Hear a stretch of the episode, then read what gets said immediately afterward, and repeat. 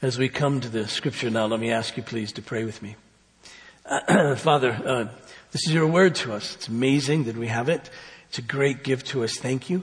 Uh, please, I pray, um, may we never uh, take it for granted that we have it, but we would take it as it is for us, the very word of God. So we come uh, to listen to it and to listen, we trust, to your Spirit as He speaks to us, bringing to light all that's in this word for us. On this day, may it work in us um, your good pleasure uh, to equip us with every thing good for doing your will. That it will work in us that which is pleasing to you and we pray this then in Jesus' name. Amen. Turn please to Luke chapter 5, the Gospel of Luke chapter 5. I'll read the first 11 verses. Luke chapter 5, please.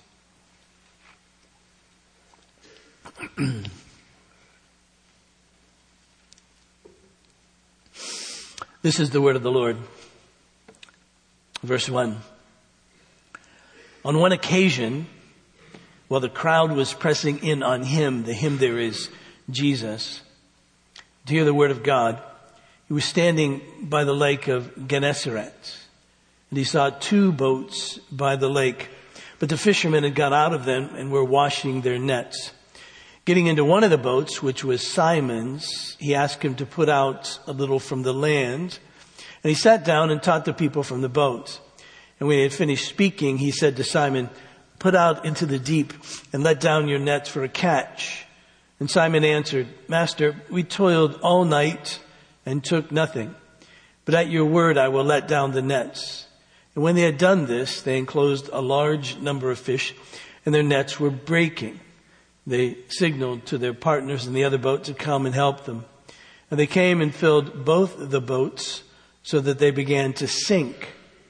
But when Simon Peter saw it, he fell down at Jesus' knees saying, Depart from me, for I am a sinful man, O Lord. For he and all who were with him were astonished at the catch of fish that they had taken. And so also were James and John, sons of Zebedee, who were partners with Simon.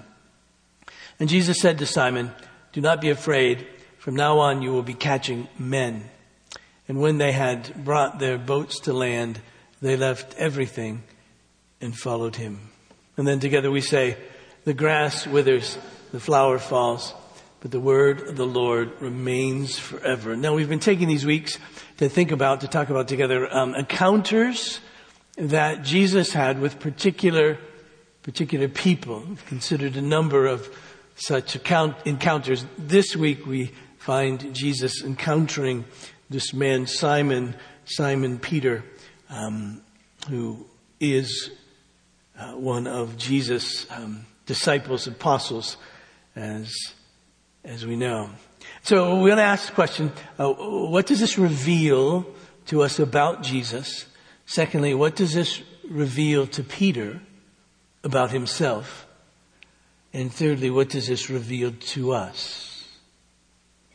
And what we'll see is this, just a bit of a hint, outline, if you will, that, uh, that reveals to us about Jesus that he has a mission and that he has means by which he's going to accomplish this mission. And we find also that he's the Lord of all, but particularly this mission. And then Peter uh, sees himself, and he realizes that he himself uh, is one who's, who's sinful. He's a sinner before God, and, but yet still he's one called to be a part of this mission that's the mission of Jesus. So his sin doesn't keep him from being called as one who is part of this mission of, of Jesus. And, and we see that it reveals in Peter such treasuring of Jesus that he's willing to leave everything and follow him. And then, and then thirdly, what's it reveal about us? What's it reveal uh, to us about us? To you about you? That's the question, isn't it? And we'll leave that for a moment. We'll leave that for a moment. But what we learn about Jesus is revealed to us really uh, through this uh, miracle, really, of catching all these fish. I trust for many of you this is a familiar incident in the life of Jesus. Uh, if not, it, it's it's still one that startles us just as we read about it. It would startle us more if we were if we were like Peter, someone who made his or her living by way of fishing, uh, especially in the days in which uh, Jesus and Peter, Jesus and Peter lived.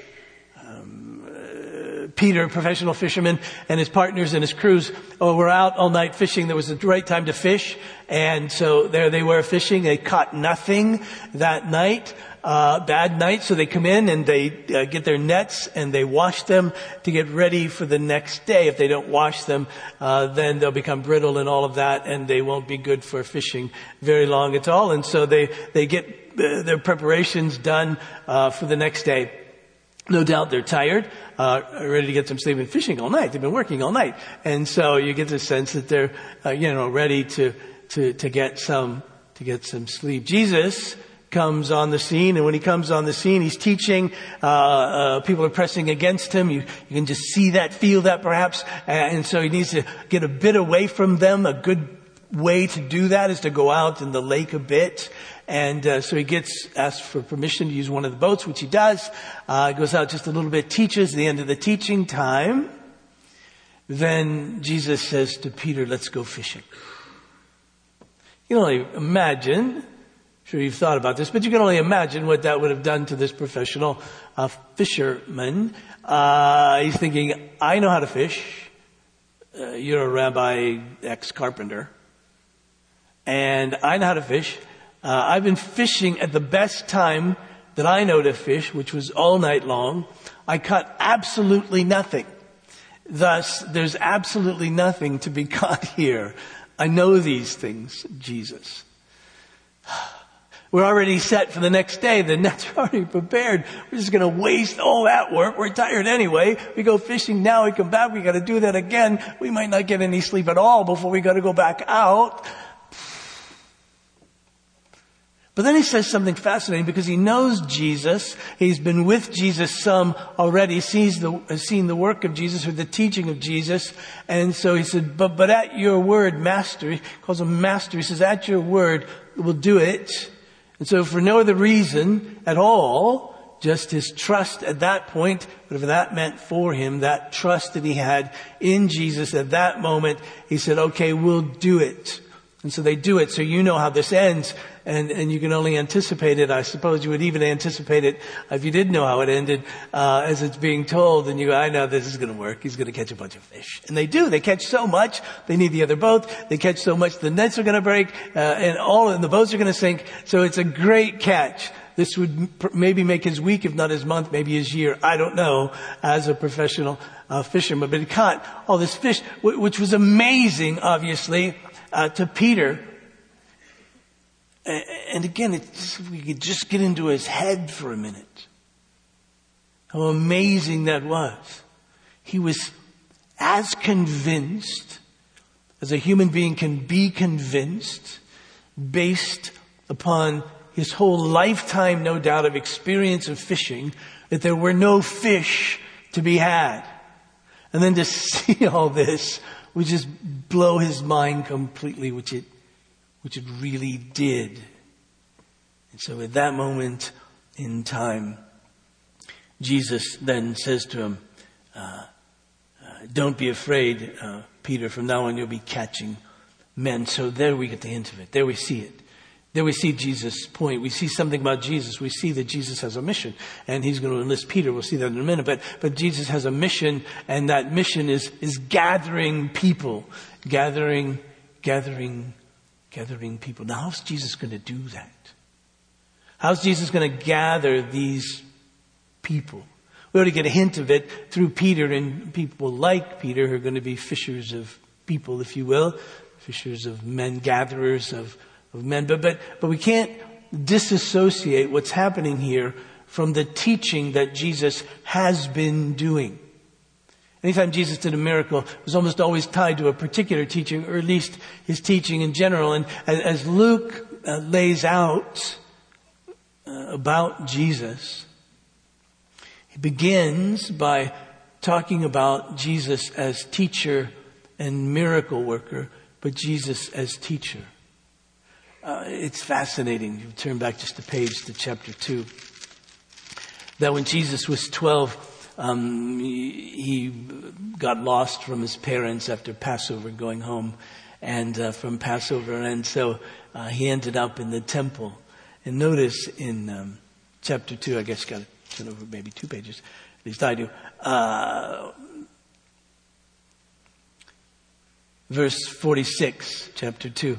After three days, they, uh, Mary and Joseph, found Jesus in the temple, sitting among the teachers, listening to them and asking them questions. And all who heard him were amazed at his understanding and his answers. Jesus is a learner here. He's not the teacher in this setting. He's 12 years old. He's sitting with the rabbis. Um, and no doubt, as he comes to learn, uh, it wouldn't be uh, odd for a, a young boy to come and be in their presence to learn. And as he's learning, they're no doubt asking him questions and also telling him some things. And also he's asking questions and they're answering questions. That would be the way this time of teaching would go. But notice he was sitting among them, listening to them and asking them questions. And all who heard him were amazed at his understanding and his answers. and so even the rabbis were impressed with the answers that he was giving to their questions and maybe even to some of his own. So when Jesus comes on the scene, uh, he's healing, yes, but he's he's also he's also uh, teaching. Notice in chapter four, in verse fourteen, after Jesus is tempted by Satan, it says, "And Jesus returned in the power of the Spirit to Galilee, and a report about him went all, through all the surrounding country, and he taught in their synagogues." Being glorified by all. In other words, he would go into the synagogues and he would teach, as a rabbi would teach. Glorified by all just means everybody uh, looked at him and, and, and, and were impressed, were amazed at his, at his teaching. Then verse 31, and he went down to Capernaum, a city of Galilee, and he was teaching them on the Sabbath, and they were astonished at his teaching, for the word possessed authority. So, so they saw in his word there was great authority, here, that authority would be confirmed in, in, in, in the power of it to cast out demons, for instance, and bring healing by way of his word. These healings and, and, and casting out demons were confirming the power and the truth of his word, who he was and what he had really come to do. And then in, in verse uh, 43, closer to the event, that I read a minute ago.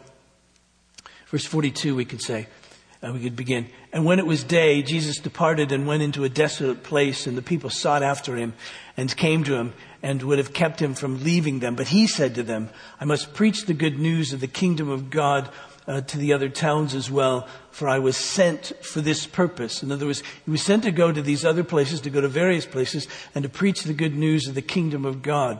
Uh, and then we see he does just that when he comes to this Galilean uh, uh, uh, uh lake, sea, and he begins and he teaches. But notice he, he would teach them, preach the good news of the kingdom of God. And so what he was teaching was good news, and that expression, good news, is our word for gospel, and it means that something epic has happened, something great is happening, something transforming has happened, something historically happens that changes everything. that would be, be, used to announce or declare if, if, a, if, if, a baby had been born to the king who was a son who would be the next king. That would be, that would change everything. Or if a great battle was won, it would be gospel, it would be good news. And now there's good news of the kingdom of God, that is the rule of God coming to earth among men. And the Israelites, of course, would have been looking for that, this kingdom of God to come. And, and Jesus is now saying, it's here. And, and, what he mostly taught when he taught about the kingdom of God was he taught about himself. Turn to uh, chapter 4 and verse 16.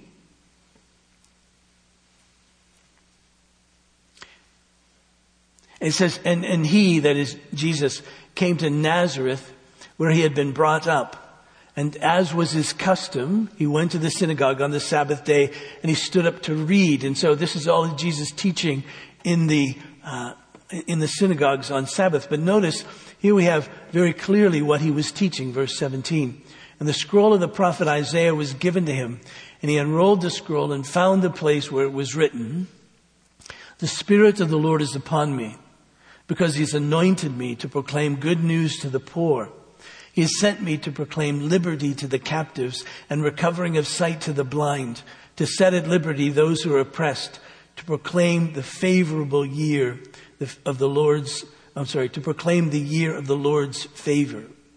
And he rolled up the scroll and gave it back to the attendant and sat down. And the eyes of all in the synagogue were fixed on him. And he began to say to them, Today, this scripture has been fulfilled in your hearing. So when Jesus was talking about the kingdom of God, he was talking about himself as the king of the kingdom, as the bringer of the kingdom. That was his primary teaching. He said, all that was written about the kingdom of God in the Old Testament was about me, and here I am, thus here it is. And, and he said, as the king of this kingdom, I've come to release all the captives. That is, everyone who's been captive, made captive, enslaved by sin and all of its effects. That's why I'm here. The kingdom of God has come to undo all of that and sort of free from the effects of sin all those who have been affected by it, if you will. That is, those who would believe in him. And so, he has come to proclaim this good news to the poor,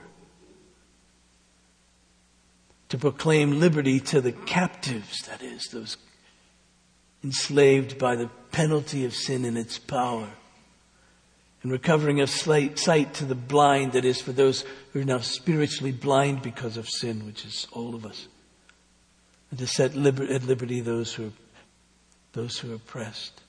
And he said, You see, all of this is really about me. And so he's going to usher in this kingdom by his own wisdom, by his own power.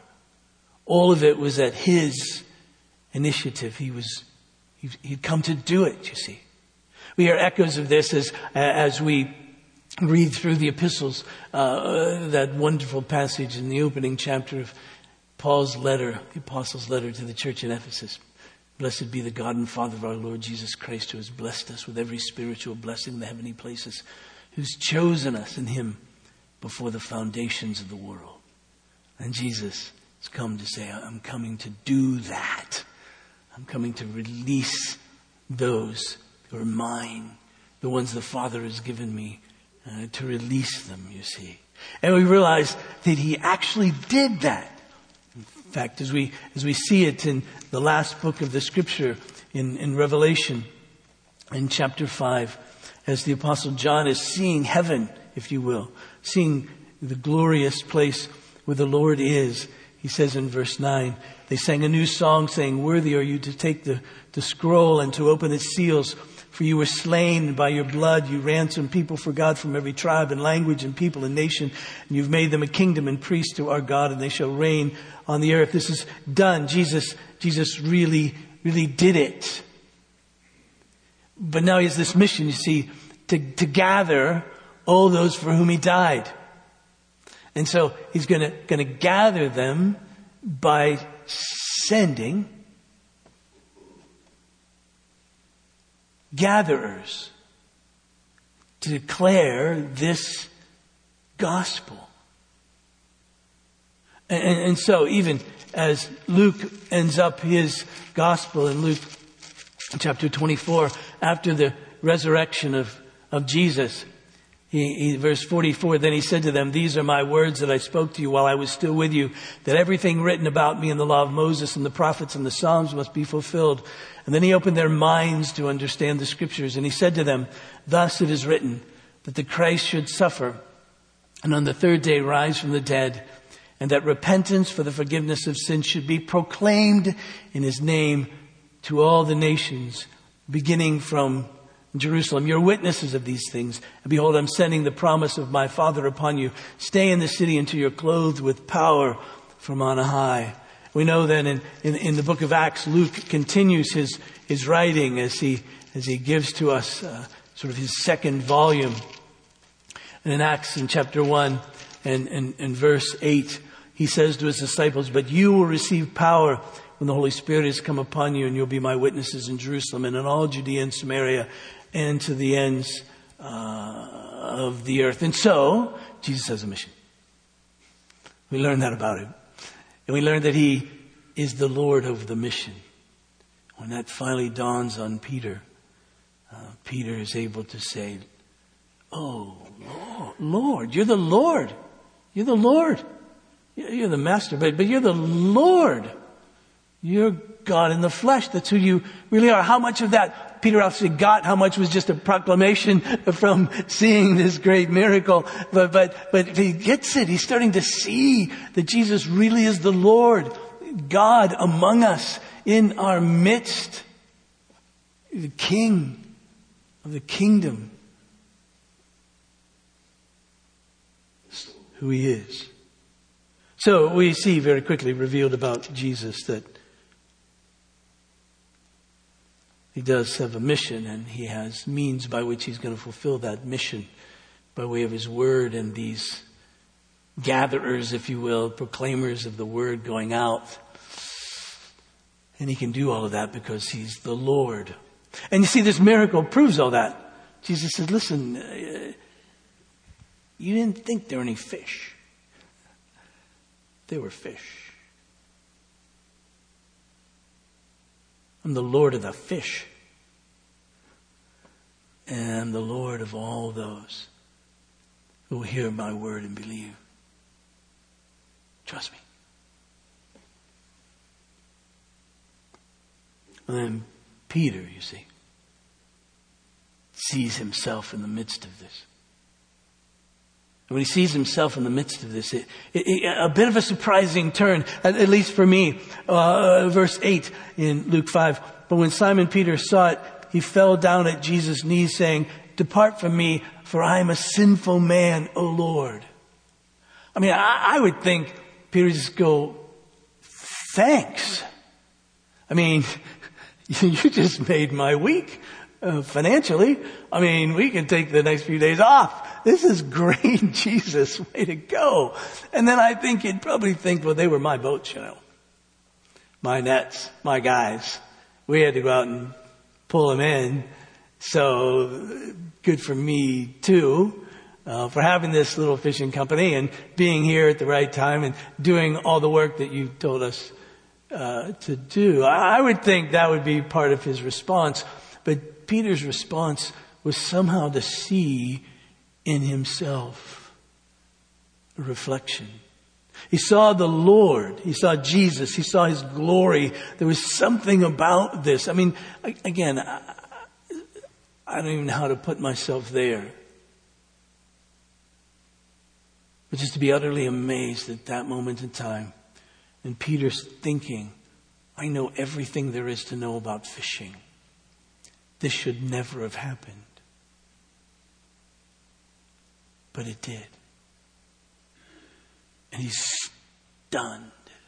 So stunned that he realized I've trusted in myself, really, all these, all these years. I've trusted in myself, in my own abilities and my own knowledge about fishing to be able to make a living. And I thought I was doing it. I thought I was really good at it. And now I realize, wait a minute. And he sees himself in light of this one who knows everything about everything, who's the Lord of even the fish. And he realizes that now he himself is one who's failed to glorify God, who is indeed a sinner. He sees himself in the light of Jesus. And it humbles him utterly. Earlier we read from Isaiah chapter 6 Deliberately, of course, because Isaiah has a similar experience. It wasn't fishing, it was, it was seeing a vision of, of God in the temple. But he had the same response when he saw this vision of God in the temple. Uh, how did Isaiah respond? He says, Woe! Woe to me! For I'm a man of unclean lips and I come from a people of unclean lips and yet my eyes have seen the Lord of glory. In other words, he said, I've seen the Lord and once I've seen the Lord, once I've encountered him, uh, I, I, I see myself and my response is to say, woe, is to say, I'm in trouble now, uh, because I'm in the presence of all that is holy and I'm not holy at all. And, and, and, and so he had the same exact response as Peter had at this particular moment in time humbled really in the presence of God. But notice something else. That the Lord says to Peter, don't be afraid. Obviously, Peter was afraid, afraid. I mean, this isn't the kind of fear of the Lord that we talk about where we're just on, we're worshiping Him. No, Peter's afraid in the presence of this power this wisdom. He's afraid. He realizes, just like Isaiah was afraid, he realized that in the presence of this holiness, all that can happen is that he could be destroyed, if you will. His whole life would end. And, and, and yeah, Jesus says, don't be afraid. Now, it's all, it's not all fleshed out here why Jesus could say, don't be afraid. Uh, it's better fleshed out in the Isaiah passage because we see atonement being made for Isaiah's sins. When, when the coal was taken from the altar, that was an altar of sacrifice. Something had died, an animal had died in Isaiah's place, and the coal was a representation of that and the purging and cleansing, if you will. So, so we get that, but, but Jesus, don't be afraid. This sense of, I will atone for your sins.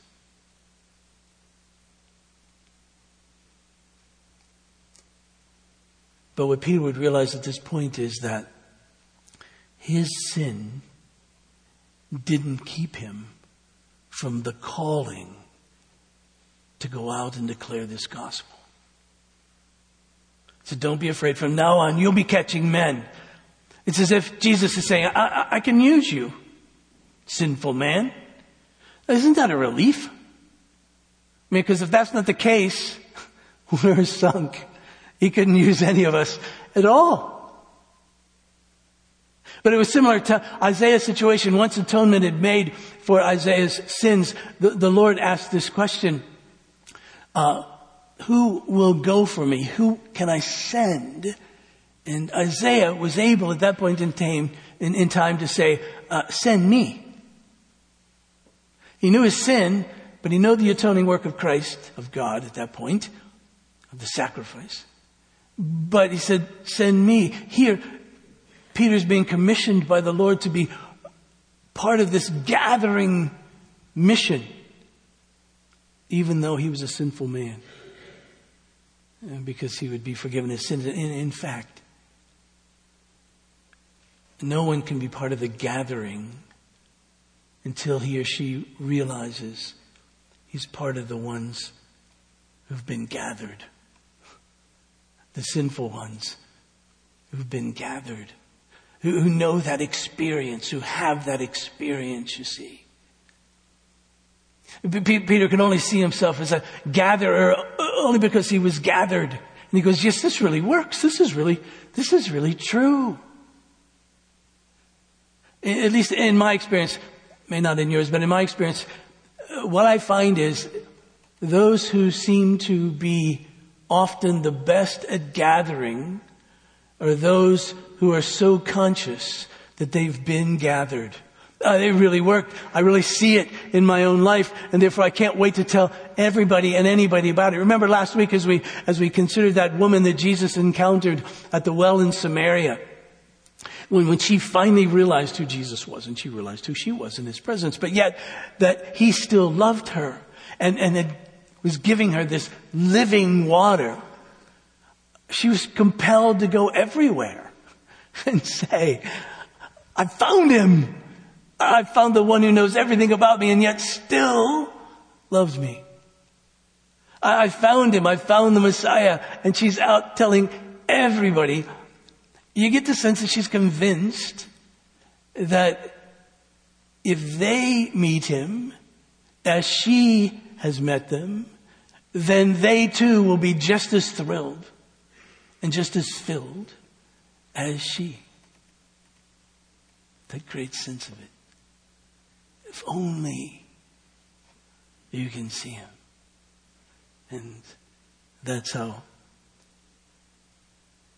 Peter would be. You know, in Peter's life, many of you, I'm sure, uh, are thinking that through. You know, Peter wasn't the prime example of one you'd want on your team necessarily. He seemed to get in Jesus' way all the time. And Jesus would announce that he was going to go to Jerusalem and, and be crucified. Peter would say, no, I won't let that happen. And Jesus would go, get behind me, Satan. Right? Or then when Jesus was at his most vulnerable place, vulnerable place uh, being tried and being beaten and all of that, and when Peter was asked, do you know this guy? Uh, three times he said, no, I, I don't know him. With, with each time getting more emphatic. But then there's this wonderful moment after the resurrection of Jesus. And Jesus is telling the women uh, that he's, he wants to meet the disciples in Galilee. He says, go tell the disciples and Peter. And you, you got to know that Peter would look back on his life. And if I were Peter, I'd be thinking, you know, if anybody writes this up, I hope you don't include those parts. But you see, that's those parts were so necessary in Peter's life that he would know beyond a shadow of a doubt that this gospel of the kingdom, I mean, it's really good news. I mean, it's everything that there is. Because it had so gripped him. Because he really had seen Jesus. Uh, that's where he was, you see, as one who would see him so much so that this would become his life and they would treasure Jesus so much they would leave everything and, and follow him. And not only just leave that big, huge catch. I, I bet that was really hard for a fisherman to leave. Right? I mean, I'm sure he wanted a photo with every fish. Can, can we, can we wait here? Can we sell it? Can I get the money first? You don't get the sense that any of that took place. You get the sense that he just left it. How's that song go? The song goes, uh, All I once held dear, built my life upon. We leave that all behind, you see.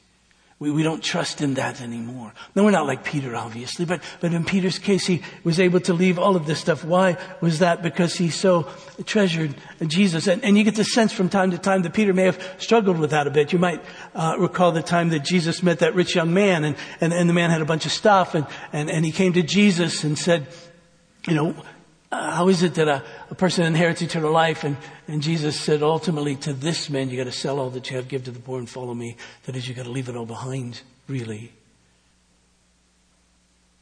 And Peter said to Jesus, We've left everything to follow you. You wonder at that moment in time if Peter wasn't saying, well, How does this really work? And Jesus reassured him immediately, and he said, Remember, eh, whatever you've left behind, whether it's fathers or mothers or children or houses, you receive multiple, multiple, multiple blessings in this life and the life to come, and persecutions he throws in there. So all that will have, be, have meaning to you. But he said that it's, you did the right thing, Peter, by leaving all behind. So, so, so what about us? That's the question. When we encounter Jesus, do we really see our sinfulness? I mean, really? Do we see this sinfulness, this hopelessness to realize that the best we can do on our own is, is to be condemned by God for all eternity? That's, that's, that's really the reality of this. That's the humili- humility of it. To see ourselves in the presence of the Lord, to see His glory, to see ours, and to realize that our glory isn't glorious. And to see that we're hopeless and helpless. And we need this one to really save us. On the one hand, when we, when we see our sin, and if that's all we see in the presence of Jesus, then we should be literally afraid. See, see, see, no unbeliever should die, honestly, without terror. I mean, that's the, that's the reality of it. And facing, and facing the Lord. See, the, only, the primary difference between hell and heaven is that in hell there's no mediator. There's no one who stands for us other than us. And in glory, there is always the mediator who stands for us. And so when we see our sin, there is that terror. But then when we see Jesus, the Redeemer, the one who atones for our sin, then he can legitimately say, Don't be afraid, you see.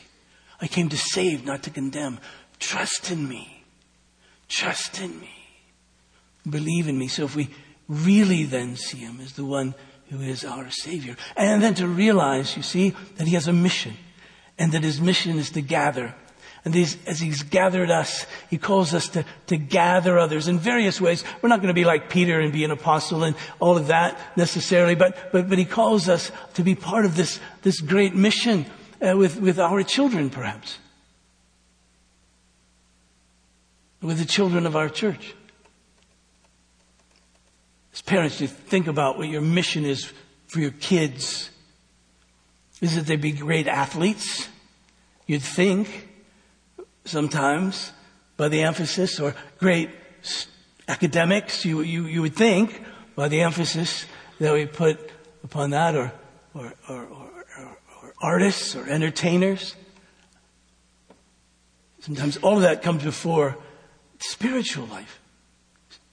Amazingly, we think, oh, they'll get the spiritual stuff along and along, and we don't emphasize it like we do all the other stuff. And I wonder why. What's, what's, what's the real mission that we have for for our kids or our friends, even in our own life.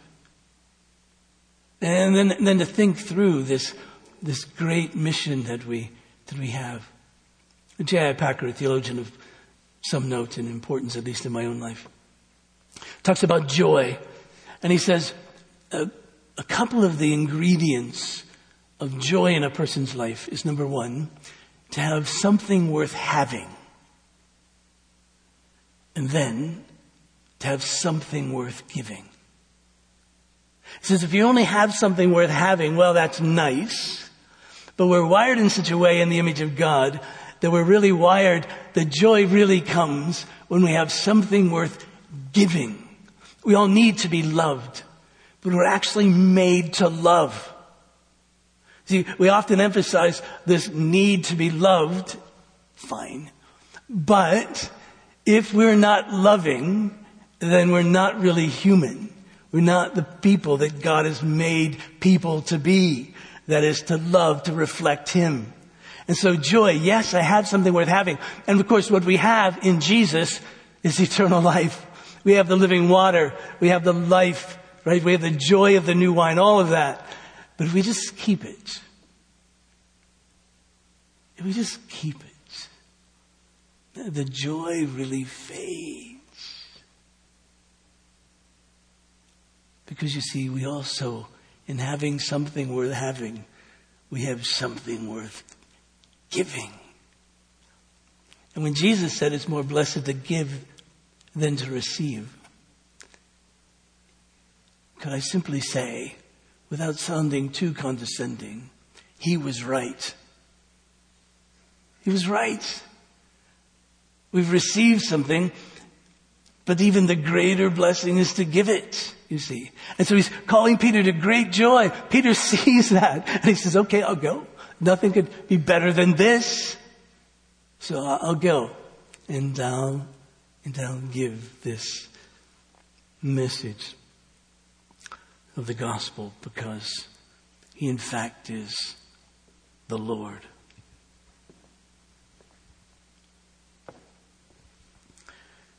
So, what's revealed in your heart when you see him? When you encounter Jesus? Might I say that here he is? Now, not physically. When you meet Jesus in glory, he's not going to look like this little pieces of bread and juice in cups. All right? But this is the best picture we got in a lot of ways that He's given to us. That we should encounter Him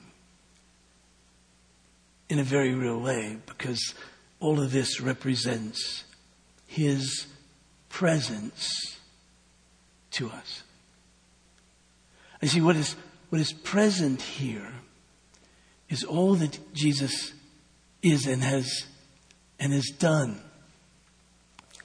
His cross is present here. Oh, oh he's not being sacrificed again. That happened once and for all time. But all that the cross did is present here, you see. And so we should see it. We should see forgiveness of sins when we see Jesus here. We should see our redemption. We should see our reconciliation with God. We should see our communion, our union with Him. You see, all of that right here. Clearly, we see our sin because we see here that Christ had to die, but we see the love of God here because we realize that Jesus was willing to do it for us, and so we would not have to experience uh, the wrath of God. We see the mission here because we see that He's come to give Himself so that all who would believe in Him might have eternal life. And we see this mission because he's given to the church means of grace, of the word, and the power of the Spirit, and our prayers, and our fellowship, and discipline, and sacraments. And we see in this table in Jesus' call to leave everything, everything we trusted in everything we think, thought is, was life. And receive it from Him.